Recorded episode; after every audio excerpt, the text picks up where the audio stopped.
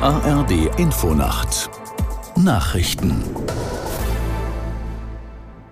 um 0 Uhr mit Gabriela Kühne. In der Diskussion um Subventionskürzungen hat Bundesagrarminister Özdemir weiteren Forderungen von Bauern eine Absage erteilt. Er könne den Landwirten nicht weiter entgegenkommen, weil das gegenfinanziert werden müsse. Aus der Nachrichtenredaktion Ulrike Ufer. Zugleich unterschied Özdemir im ZDF zwischen einem legitimen Protest von Landwirten und Aktionen wie am Donnerstagabend gegen Wirtschaftsminister Habeck. Wer jetzt glaube, dass er die Politik erpressen oder mit Umsturzfantasien Eindruck machen könne, werde sehen, dass die Mehrheit und die Politik klar dagegen stünden. Unterdessen hat sich Bundespräsident Steinmeier angesichts der Eskalation der Protestaktion gegen Habeck an der Nordseeküste entsetzt gezeigt.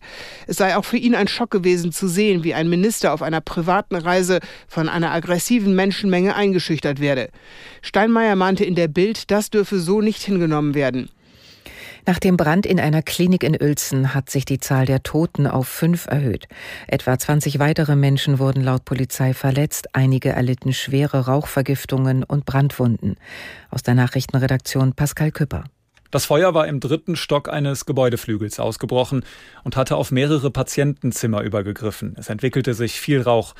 Ungefähr 20 Menschen mussten gerettet werden, teils über Leitern. Drei Patienten seien vor Ort ums Leben gekommen.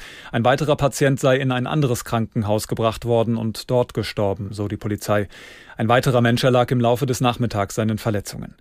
Patientenschützer forderten nach dem Feuer in Uelzen Sprinkleranlagen in Kliniken. Der Vorstand der Deutschen Stiftung Patientenschutz Brüsch beklagte, sogar Möbelhäuser und Lagerhallen verfügten über einen besseren Brandschutzstandard als Krankenhäuser. In Niedersachsen können Menschen, die besonders vom Hochwasser betroffen sind, auf kurzfristige Nothilfen hoffen. Die Landesregierung will bis zu 10 Millionen Euro dafür bereitstellen. Die Soforthilfe soll es laut Ministerpräsident Weil in Notlagen bei der Unterkunft oder zur Wiederbeschaffung von Hausrat geben. Der aus der Fernsehserie Alarm für Cobra 11 bekannte Schauspieler Christian Oliver ist bei einem Flugzeugabsturz in der Karibik ums Leben gekommen. Wie die Polizei von St. Vinzenz mitteilte, stürzte die einmotorige Maschine kurz nach dem Start ins Meer. Auch die beiden Töchter des Schauspielers und der Pilot starben. Oliver spielte in gut 60 Kino- und Fernsehfilmen mit. Das waren die Nachrichten. Das Wetter in Deutschland.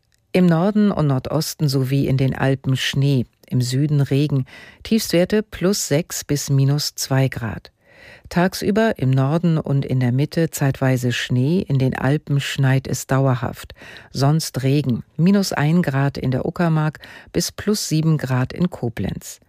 Am Sonntag häufig trocken, im Süden zeitweise Schnee, minus fünf bis plus vier Grad.